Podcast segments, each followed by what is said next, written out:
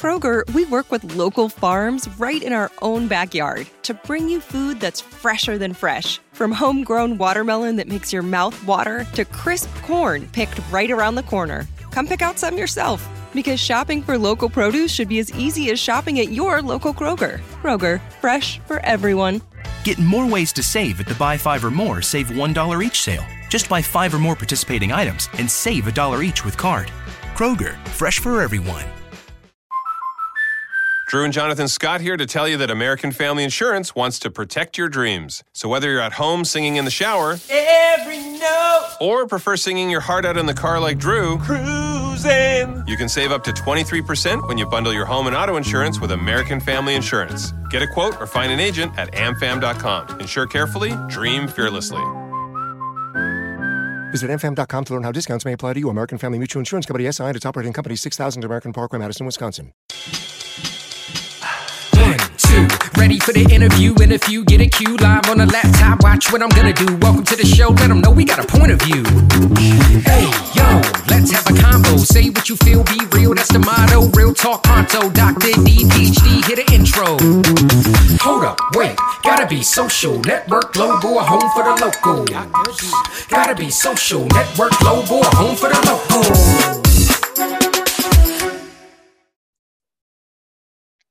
Mr. Shaun Banks here on Dr. D's social network. How are you, my friend? Man, I'm wonderful. I'm wonderful, bro. How are you? I'm great. It's Saturday morning. I'm talking to you. I've been looking forward to this, man. Yeah, yeah, brother. Me too. I'm, I'm excited, man. It's raining out here in Atlanta, but it's but it's sunshine down here in the office. That's beautiful. That's beautiful. I I love like when you contacted me, we were chatting and stuff, and I was like, man, this story seems amazing. I want the I want people to hear it. Let's yeah. go backwards. Where are you from? Let's go the genesis of Shaun Banks. Where we at? Man, I'm originally from Seattle, Washington. Oh my, I'm in Washington yeah. State, man. Yeah, yeah, yeah, man. I'm from Seattle, Washington. I grew up in the CD, uh, right off of Yesler Street, uh, which uh, you know, grew up in inner city uh, Seattle, Washington, uh, about in the '80s. Uh, so I remember what it was like before crack hit uh, Seattle, yeah. and what it was like afterwards, and just the you know just the changes and uh, that's part of what inspired my mom to get us out of the projects uh, and to get us uh, to a better life. And so she worked hard to make that happen. And that's what inspired me to go after my dreams as well. So where did those dreams where did those dreams start out as initially as you became you know a young man adulthood? What did that look like? Uh, well it started out my mom used to always well she used to always walk me past this car dealership uh, it was right off of Pike in Seattle, and it was full of these Ferraris and, and Lamborghinis and all this stuff. And she would always say, you know, you can have one of those. And it was interesting because we were walking, you know, at the time, but she right. would go past these spots and say, hey, man, you know, you can have one of these one day. And she started a house cleaning service in Seattle. And one of her first major clients was a uh, Mayor Norm Rice. And he you know, kind of put her on. They went to high school together in Denver. Okay. And, you know, when she got that account, you know, of course, he put her on his other contacts and she started cleaning houses uh, off of Mercer Island and in Bellevue and all these huge houses. And so it built a dream.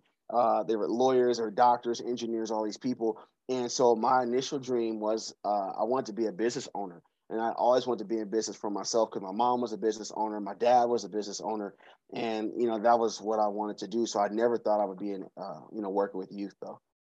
I mean, how, the youth part, I know it's like, where did that come from? like you said, like well, I never thought that would be. How did that evolve?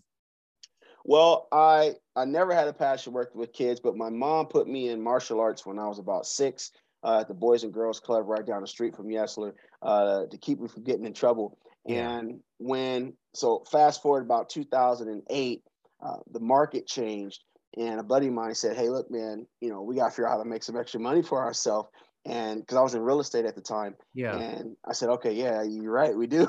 yeah. and, and, he's like, "Man, how about we teach uh, women and children martial arts?" And I was like, "Hey, yeah, that'll be that's a good idea. Yeah. Let's see if it'll work." Uh, and it actually ended up working for us. Now, the funny story about that, or the interesting story, uh, is 10 years prior to that time, my aunt and cousin were, were murdered in a domestic violence situation.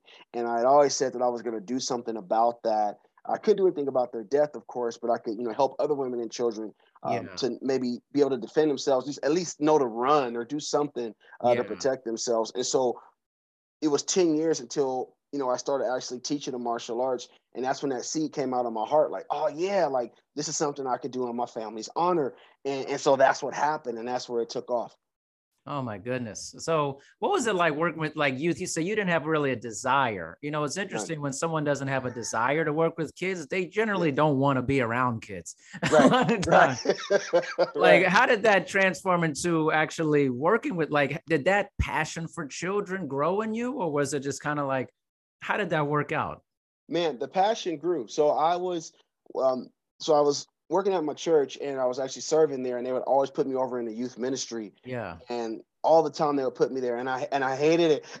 And i would complain. Hey dr Yeah. Derry, I, I would complain about it all the time. Like why do you guys have me here? I don't want to work with any kids. They got snot all over the place getting on Yeah, my yeah. suits right? Like i'm like you like who do you think you are right? You, you Yeah, snot yeah. on your suits right? Um but that's how i felt. And what happened is I when I started teaching the martial arts classes, and we're in these classes, and I started seeing that so many young adults, so many young kids were lacking personal development skills. Okay. They didn't have the focus. They were lacking self confidence. You know, it's like we talk to some parents. We say, "Well, why do you want your kid in this class?" Like, man, I just want him to pick his head up. Right? I just want him to believe in himself. And I'm taking it for granted, thinking that all these kids, you know, know to do that, and they didn't. And so it started to really pull at my heartstrings more and more every day that there was such a big need. And you know, I, looking at different schools, and it didn't matter whether it was a school on the wealthy side of town or in a, an impoverished side of town. Yeah. All the kids were facing the same issues. They lacked development. They lacked confidence. They lacked focus. Uh, they were lacking self-efficacy. Right, the idea that I can do something Yeah. right my mom and dad might be great but i don't know if i can be great and and so that was what all the kids were dealing with and i said man you know we got to do something about it and that's where it started Right. Well, so what role does it sounds like there's kind of a break between the parents and the kids. The kids don't have that feeling. What role do parents play in that that you perceive they should be doing, or do or do they even need to play a, a larger role than that? What's your thoughts in that in developing the self-efficacy? um, the parent plays the most important role in developing a child's self-efficacy of course second to the child themselves Right. but until a child can begin to stand on their own you know they they get fed from their parents right? I mean just in a physical standpoint a kid can't cook their own meal when they're three right? So their parents have to feed them.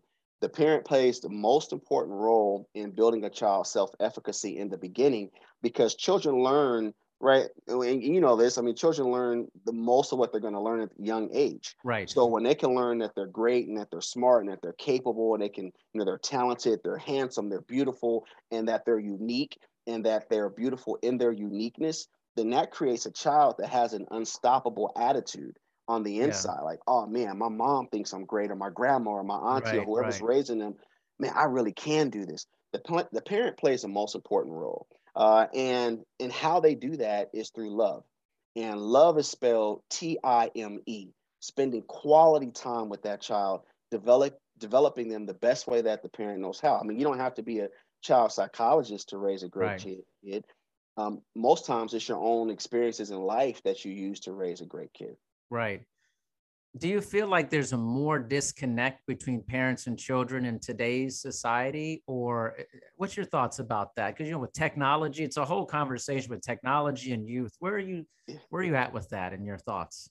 Uh, I think that it. I think that yes, there is a, a greater disconnect in some households, or in too many, I'd say, and Mhm. because more times now we have you know technology or social media raising the kids Yeah. you know tv's raising the kids uh, it has a greater influence a greater impact than it did you know 10 20 years ago where there was a little bit more structure at home now you have more single parent households or you have households where both parents have to work so much uh, that when they get home a lot of them are just exhausted right Yeah. i mean to have to you know work you know 12 hours and then when you get home you need to sit with your child for them to read for 20 minutes right it, it- it's difficult you It know on top yeah. of you know cooking their food getting ready for the next day you know trying to spend some time with them the average american spends about 37 minutes with their child a day Whoa, I had no clue about 37 minutes. 37 yeah 37 minutes on average it's 37 minutes a day and, Wow. and it's and it's proven online like it's a statistic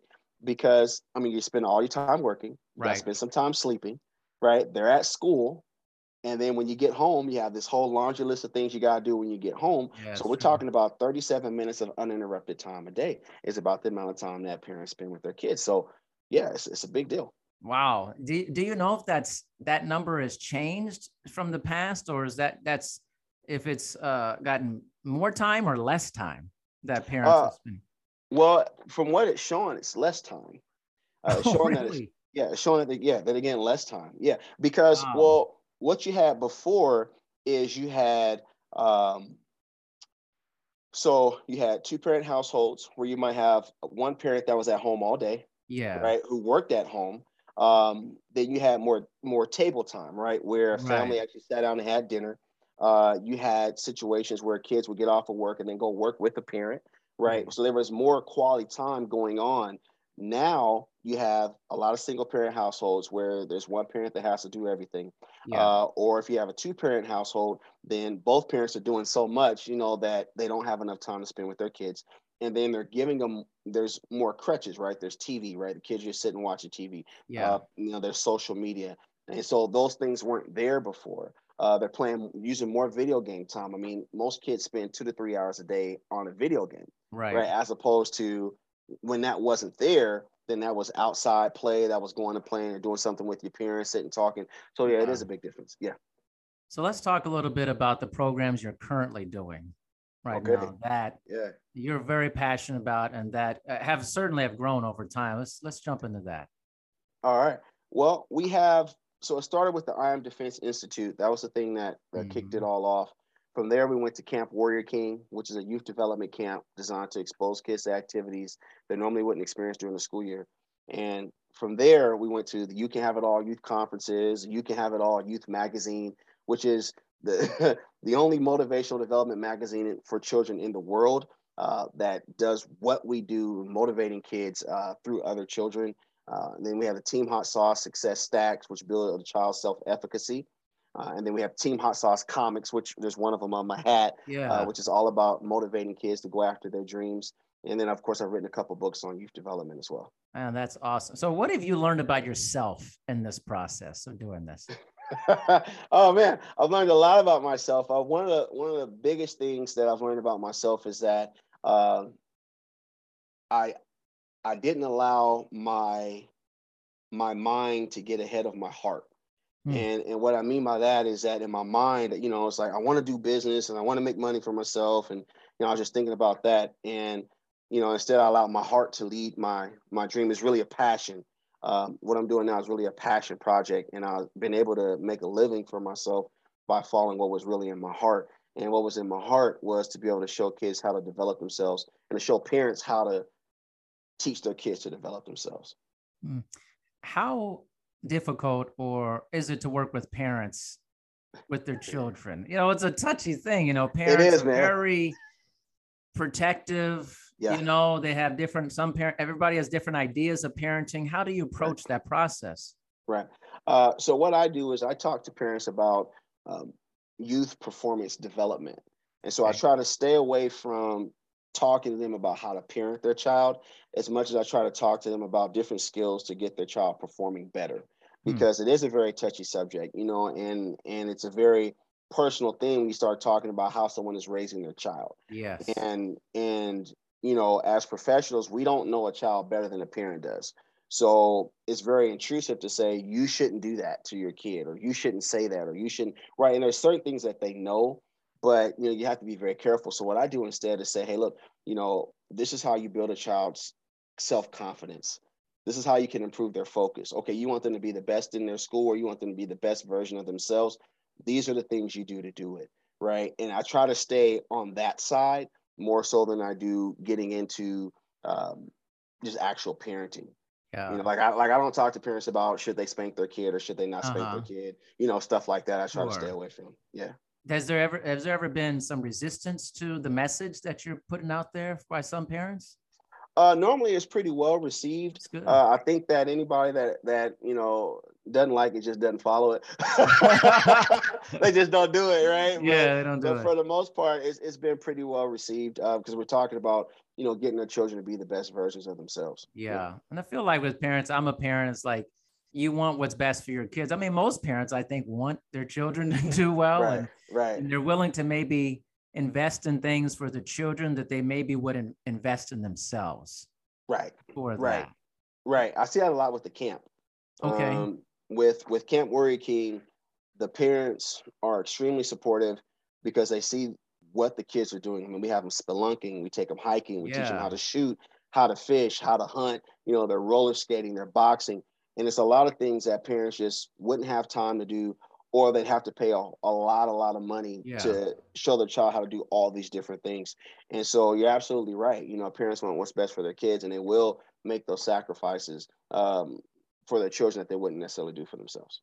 I would love to hear like a rewarding, like one of your most rewarding stories from Oh, the wow. work you've done. Like, Okay, yeah. Cool. So, so one recently uh, has been uh, my student uh, Desmond, and he. it's funny because when he first started at our camp, he's one of those kids that got in trouble all the time. Yeah. uh, constantly calling his granddad. I mean, one time he broke a window at a church we were in, and uh, like you know, just always into something. yeah. Um, but over the years, you know, he's always come back. He's continued to grow. Uh, now he's a junior counselor at our camp, and just recently he did uh, an interview for uh, Cameron with Cameron Chell for our youth magazine. And Cameron Chell is a gentleman that uh, put the um, uh, cameras on the space on the International Space Station. Mhm. and he's also responsible for leading the uh, the drone charge with getting drones to you know start shipping your your packages and stuff uh, you know to your house. And so that was really really cool just to see that development. And we'll be in vegas in a couple weeks uh, with cameron and those guys at the computer uh, consumer electronics show Yes, there you go in vegas uh, where he's going to have a chance to interview cameron and do some real cool stuff with the drones and see a, uh, the drone uh, racing league and all that stuff and so that's a, a story that I'm really proud of because a lot of the kids that we had pulled to write for the magazine were part of the camp, and just about all of them quit except for Desmond.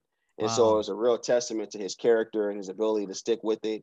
Uh, his parents, you know, supporting him, and so we're really excited about that. Yeah. Wow, that's a great story. That's really Yeah. amazing. Yeah. Where does Atlanta fit into this? You're in Seattle. You're in Washington. State. How did you get to Georgia? uh, well, my mom was like, "We're moving to Atlanta." Oh, we're out of here, man. we're, we're out of here, man. We're out of here. I It's a big kid. move. big move. It was a big move, man. Uh, she decided to move to Atlanta back in the early '90s, Okay. and uh, you know, it was just she and I when we we left. My sister was on gone in college. My dad decided to split and go down to California, and uh, we went to Atlanta. We actually hitched a ride with a special forces uh, officer that was going to Fort Bragg in North Carolina, Wow. and uh, so he helped drive the truck. Uh, most most of the took three days, and he drove the truck Yeah. uh, while we rode, and he's you know, and we slept, and that's how we got down to Atlanta. And you know, and life just started over from there. I went to middle school and here, high school, and then went to college, University of Alabama. Uh, and but yeah, everything kind of that's how I got down here. yeah, I was like, man, where did how did that like I moved a lot growing up and as an adult too, and I'm like, okay, I'm in Washington. That's a huge move. You're like going, move. woo. Like, yeah, man. like, yeah. it was a big difference, man, and it was a culture shock for me. Um, it was a I, I had never seen. I mean, I grew up in the CD in Seattle Yeah. for the first half of my life, and it was predominantly black, but there was a lot of culture in Seattle. I mean, co- Right. Seattle's a huge melting pot. It really is. when I got down to Atlanta in the early '90s, it was right about like when Outkast came out and TLC. Yeah, yeah. Hey man, I was nervous. I had never seen so many black people before in my life. It just one place, and I was. It was like culture shock because it was just like, wait a minute, like Yeah. you know, I mean, because I mean, in Seattle, uh, you know, when I was growing up, I mean, there were gangs, there was all kind of stuff Yeah. going on. In Atlanta, you know, I'm sure they had gangs, but it wasn't like how the Crips and the Bloods were growing up as kids. It was a big difference. I mean, it was I was nervous, like, oh my god, um, but it was just a big culture shock for me. It was a big change, but it was a beautiful thing. Man, it's awesome. I, you know what's funny? I think I probably moved there the same exact time you did. Is I moved to Georgia Oh wow, in the okay. '90s. I was I was in a military family, Mm. Uh, my dad was in for 28 years, and uh, at one point we were stationed at Fort Stewart, uh, Savannah, Georgia, Yeah, Fort Yeah. Stewart. and I was there for like I think eighth grade and my freshman year of high school Okay. down in Richmond Hill, way deep South Georgia. I mean, I'm talking deep backwoods Georgia. yeah, you're talking cotton fields, right? Yeah, know. I'm telling you, and so this is the crazy. So you moved from Seattle down to, to Washington, Georgia. I moved from Germany to Georgia. It was crazy. It was nuts. it was like, no, what is this place? It was like the Twilight Zone, right? yeah, I was like, this is like too much for me. Like this is Yes, like sir. crazy. So I get that whole when you're saying the Outkast, and I was like, oh man, I remember that time like Goodie Mob, Outkast. I was like, Yep. oh my gosh, this is like this is my time period, man. That's right. That's right. But just the just how different the South was at that Yeah. time. Um, in some places still are, but just how different it was. I mean, it's just like it's like wow. It was like being in a whole different world. It was like Yeah. wow. And they would I would get teased a lot. They would say I talked funny. Oh, And- really? Yeah. And I would say, well, you know, if I talk funny, you guys really talk funny. I can't understand. I can't understand what you're saying at all. I had the same thing. I was like, this, you know, it was funny because I was in Germany. It was a huge melting pot we were at in Nuremberg, Germany, a military base, you know, every type of person is in the military. I mean, you're getting people from all over the world. Right. And then I moved to a place where the, the only thing was black people and white people, That's right. no in That was it. between. And it was strange because all the black people didn't look like me. They like, Right. very dark skin, like very Yep. dark skin. So I came in and I was, nobody knew what to do with me. They're like, Right. who are you?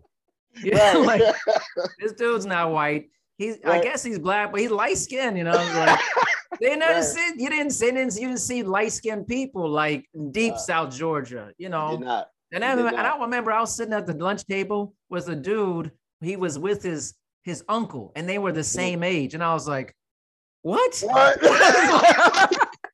How does this work?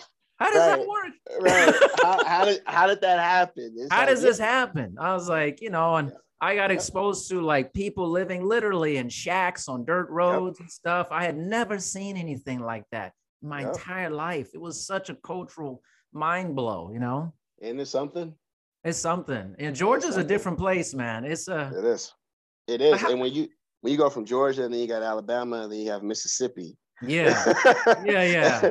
and, and and so then it's like it's levels to it. You know what I mean? When you go from Georgia to Alabama to Mississippi. yeah, yeah. There's, and I, we know what that means.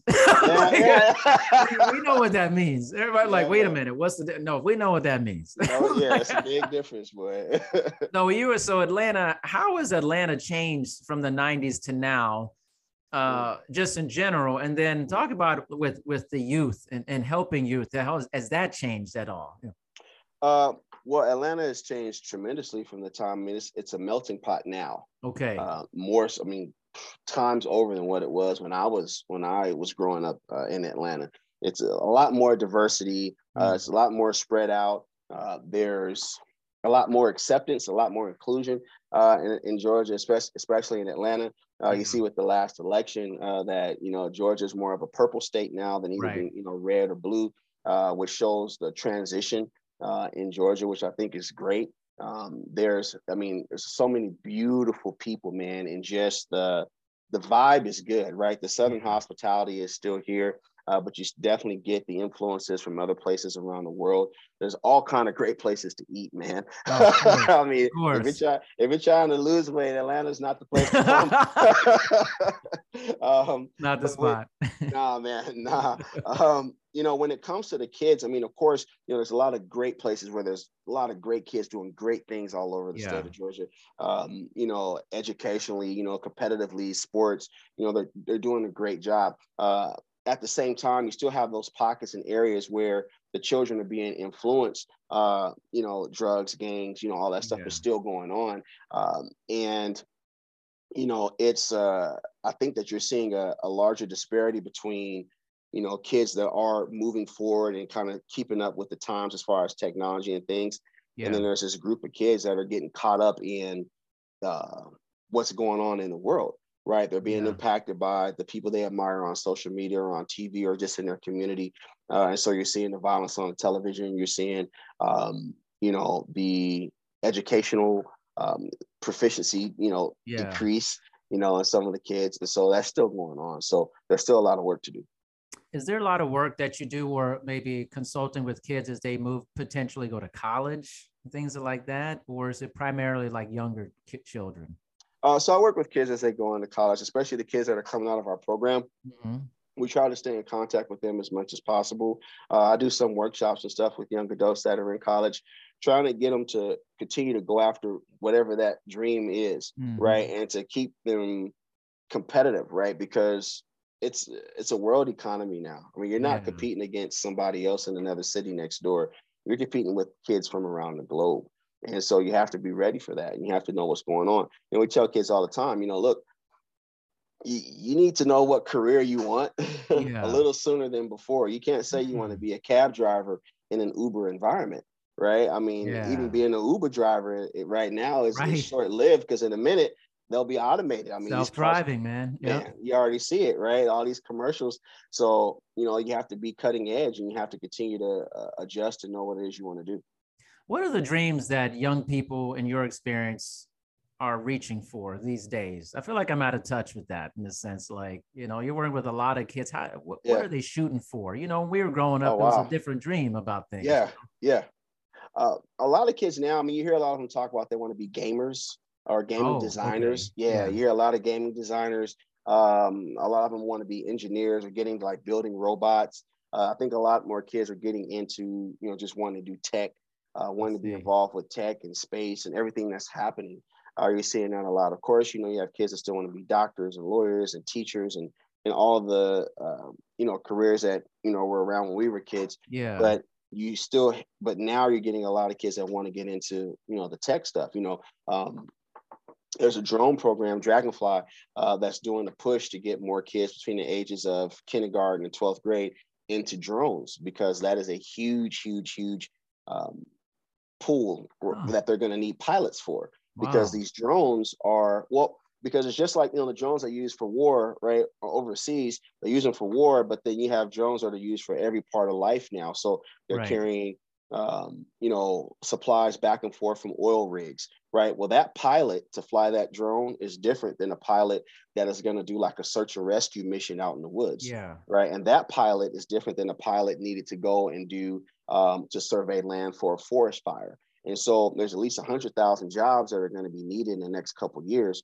for people that are flying drones, right? Um, and that's pretty much flying it from, I can't remember the acronym, but from a different location, right? So they're in a station somewhere else and they're flying that drone on a, another part of the country somewhere Wow. and actually doing that job. Yeah. So that's some of the pushes that are coming from tech. And the kids are into it because they're playing video games. So they Yeah. already, you know, they already know how to do all this. They're already doing it anyway. They're already doing Yeah. it. yeah. Wow. Is there any any kids that are like have a dream of being artists? You know, maybe maybe not. You know, I feel like art sometimes always kind of gets pushed to the back. Yeah. you know, it's like, oh, you you're going to be a struggling artist. You know, you're going to be doing all this. There's still, I mean, my daughter's a huge artsy person. Like, uh-huh. I wonder what that art future looks like for her. You know, like stuff like that. I think it's going to be great. Uh, I think the the need for art is going to be great. The because art is so much a part of culture that you can't really have culture and have cultural richness without art. Yeah. Um, because art pretty much defines the times that we're in, what's going on. It's an expression. Uh, and so when you start talking about art, you have different kinds of art now, right? So you have like NFTs that are that are huge, that is rapidly expanding. right. So there, the need and desire for art is great. Is going to continue to be there. Um, the co-founder of Airbnb just donated hundred thousand dollars a year um, to one of the high schools out in Gwinnett, to Brookwood High School, to their art department, oh, that's um, great. so that kids can have more of the things they need for art because art is that big of a deal. So I think Yeah. that for the future for art, I mean, it's going to be great. It's just what does it look like, right? What is Yeah. art going to look like, you know, 10, 20 years from now, as opposed to, you know, what it looks like now. But I still think people will want, you know, pieces of art in their house, right? I, Yeah. I don't think that's going to go away at all.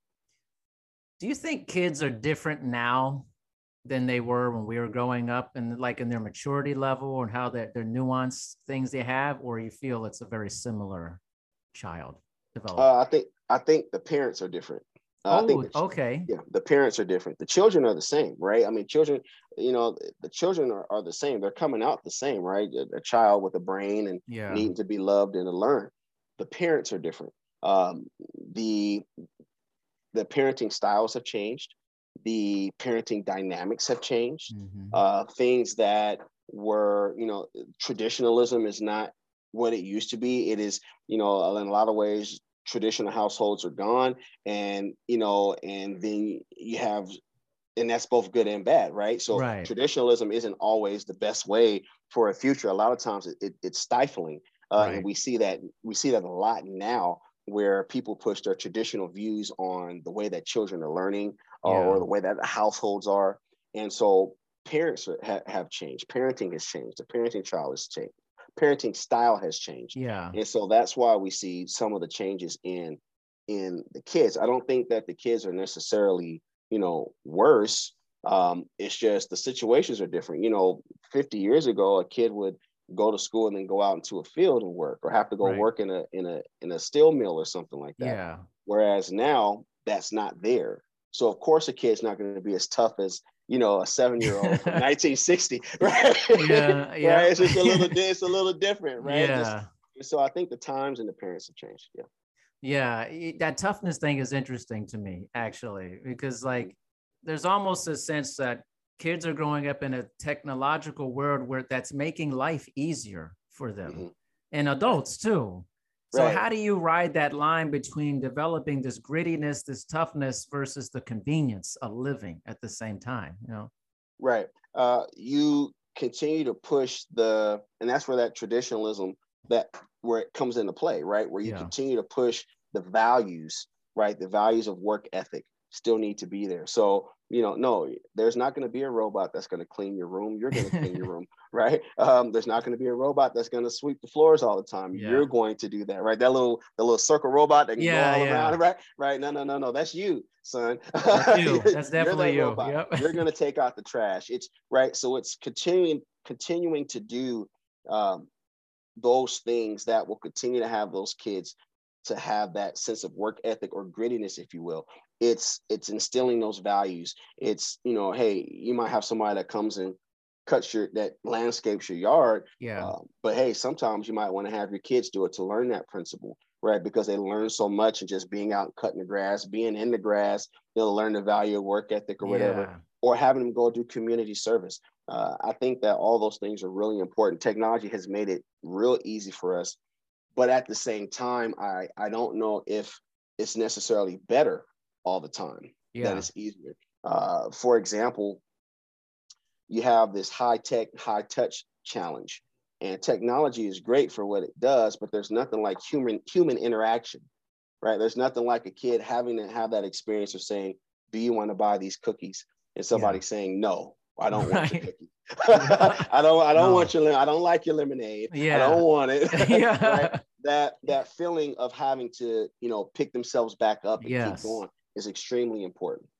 Yeah, I think so. It's and then so people like have to keep those values instilled in children.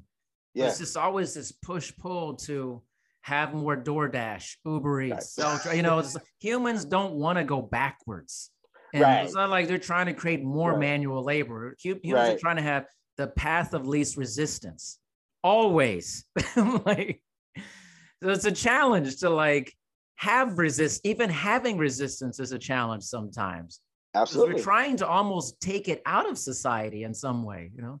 Right. Yeah. No, we are. And, and so it's, but it's understanding that the, you know, we're not necessarily going back when we do some of those, we'll just say traditional things, right? Like just Sure. cooking, for example. We're not going back. We are, we're maintaining those values that need Yeah. to be there. If, you know, because yeah, it's, it's great to just get Uber Eats or something when it's like, man, we're tired and you know, man, I don't Yeah. want to have to cook. Let's just order something real fast. And it, and it was always designed to be for a convenience. It was never designed to be a staple. Right. It's like every Right. single day, Right. this is what you're doing. but like you said, we don't want to go back to you know doing that. But it, we have to maintain that sense of doing those things because it makes a big difference. If not, your kid will never know how to cook. Right? a lot. That, that, that happens a lot. I mean, a lot, man. A lot of these kids don't know how to cook anything. Like, Anything. No matter all, a lot of them. Like, a lot. Yeah, they, yeah, they don't. I mean, and and they got to learn how to do it because there's, you know, it's it's character building. It's fun, is. It right? is. It get, it gets them into something different. You talk about ways for parents to spend time with their kids. Cool way to do it is, hey, look, we're gonna let's cook a meal together tonight. Yep. Let's make Yep. some cookies. Let's make a cake, right? All, instead of we, yeah, we can always go to the store and just get a cake, or we can get an Instacart order and get the cake sent to the house. But let's do it together. And one of the things that kids love more than anything is the memory, right? Yes. That's in their mind, the memories of doing it. I mean, I remember baking cakes with my dad. I remember when we went and, you know, we went fishing together and neither one of us knew how to fish, but it was so much fun trying to figure out how to get the worm on the hook, right? All those things build memories and especially, and then using the technology to support that dream. For example, Mm. how cool would it have been when we were kids to be able to have videotape and pictures of all of our experiences? Yeah. Right. We didn't have that. I mean, you had to, you know, you had hmm. the little camera, you had to turn and click. yeah. Yeah. You know what I mean? But Yeah. I remember. Yeah. you know, but if you could have all those experiences, I mean, that's that's really leaving a lasting legacy that one day your kids are going to have this whole dossier of all these cool experiences Yep. that they had. And not only will it be in their mind, but they'll be able to go back and look at the video because technology makes that possible, right? To be able to see your smile, your laugh. Oh, I remember Yeah. that fell in the water and, and all that's there. Yep. Yeah, it makes a big difference. You're right. It's powerful. My daughter said something to me the other day. She's 10. We were, she hadn't used this toy or whatever for a long time. I said, oh, we're Uh-huh. going to you know, give it Salvation Army, whatever. And she's like, no, Right. no, it's the memory of the. It's sees exactly when you said that it hit me. It's just like, I just remember us going to get it. Yep. And it made me feel something. And I was like, Yep. she's right. The memory is The more memory. is more powerful than the actual object. Absolutely. her. Absolutely. Because that that's what I mean, that is what makes children stronger. And that's also what tears kids down, right? I mean, a lot of Mm. like the cycle of abuse, right? Children that are abused tend to abuse other people right. for the same reason, because of the memory. They remember what happened to them, and so they do it to others, right? It's just the same thing. Hurt people hurt people. That's right. So when kids have positive memories, you can build those positive memories. That's more important than having 20 pairs of LeBrons, yeah. right? I mean, they're not going to remember all those shoes, but they're going to remember the, they'll remember the experience of going to get the LeBrons Yep. and your credit card being declined and, and everybody Yeah, laughing out loud. right. They'll remember that more than the Yeah. actual purchase and getting the shoe. yeah. Right. And so it's those experiences, it's the memory that makes a big Man, difference. you're so right, man. And I I didn't sometimes sometimes I did get I get disconnected about that part. But it's true. Everything that I remember growing up is all a memory Yeah. of all these things, you know, of of landing in Philadelphia from Germany and then going down to Georgia and experiencing just the Color I'm thinking of all the other yeah. I mean, this was back was like when cross colors was in, you know, and stuff like that. People Yeah. wearing their stuff backwards, you know, like crisscross and stuff. I was like, I just rem- I don't remember any of the clothes like so much, but I remember different m- memories of that. You know, it's powerful to right, have that.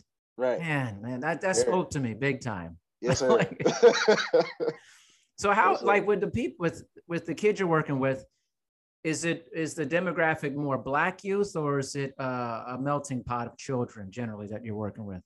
Oh, it's a melting pot of children That's that awesome. I work man. with. It's a melting pot of children. Uh, the our youth camp is predominantly black, uh, Mhm. but some of the other things that we do, we have a good, good, good mixture of kids. So, uh, how much responsibility do you feel as a black man in helping other black youth uh, have the accomplish these dreams that, that you're talking about? Uh, I, I I find it to be a huge responsibility um, for well, and really for for for youth of all colors Yeah. because the for Black youth it's special because they need to see as many positive Black men as possible. Yes. right? They need to see more of us in all shapes, sizes, colors, backgrounds, everything they Yes, need sir. to see us, right? And then for other cultures of children to see the exact same thing, Yeah. they need they need to see us because what they tend to see on TV or social media or whatever tends to be more more times than what I would like is negative, right? The Yeah. perception uh, of us uh, tends to be skewed in one way for whatever reason, Right. and so to be on a grassroots level, to be able to say, hey, you know, you can do it, to look at a kid that has a totally different race, totally different background, that may not have even come in contact with the black man in this way, Yeah. and to look at them in their face and say, hey, man, you're going to be okay. You can do it. Yeah. You know, you can have whatever it is that you want in life. Or, hey, look, man, you know, get up off your butt and go make this happen Yeah. um, to be able to have that impact on their life is, is a great responsibility and so you have to be it's very humbling um, especially because it's something that i didn't want to do in particular when i started Right. so it's like you know okay here we are. So how do Yep. we do it? That really impacts them in a good way. Um, and you have to be patient and you have to really you have to know your stuff. You know you have to really Yeah. know your stuff because you know with children you know again it's that memory. You know we all remember when people have said hurtful things to us when we were younger. Yeah. and you tend to remember those more than you do the positive things and so it's like we have to be it's a big responsibility to make sure we're saying the right things and doing the right things Most definitely. So, where do you see your programs going in the future? Like you, as you look forward, what visions or goals do you have for the work that you're doing? Oh man. Uh, so with the youth magazine, I want the magazine in, in on every single continent. I mean, hey, Yeah. penguins can read it if they know how to read, man. Um, Antarctic, man. yeah, man. Yeah, man. Um, I want I want the magazine all over the world because the magazine motivates children to go after their dreams.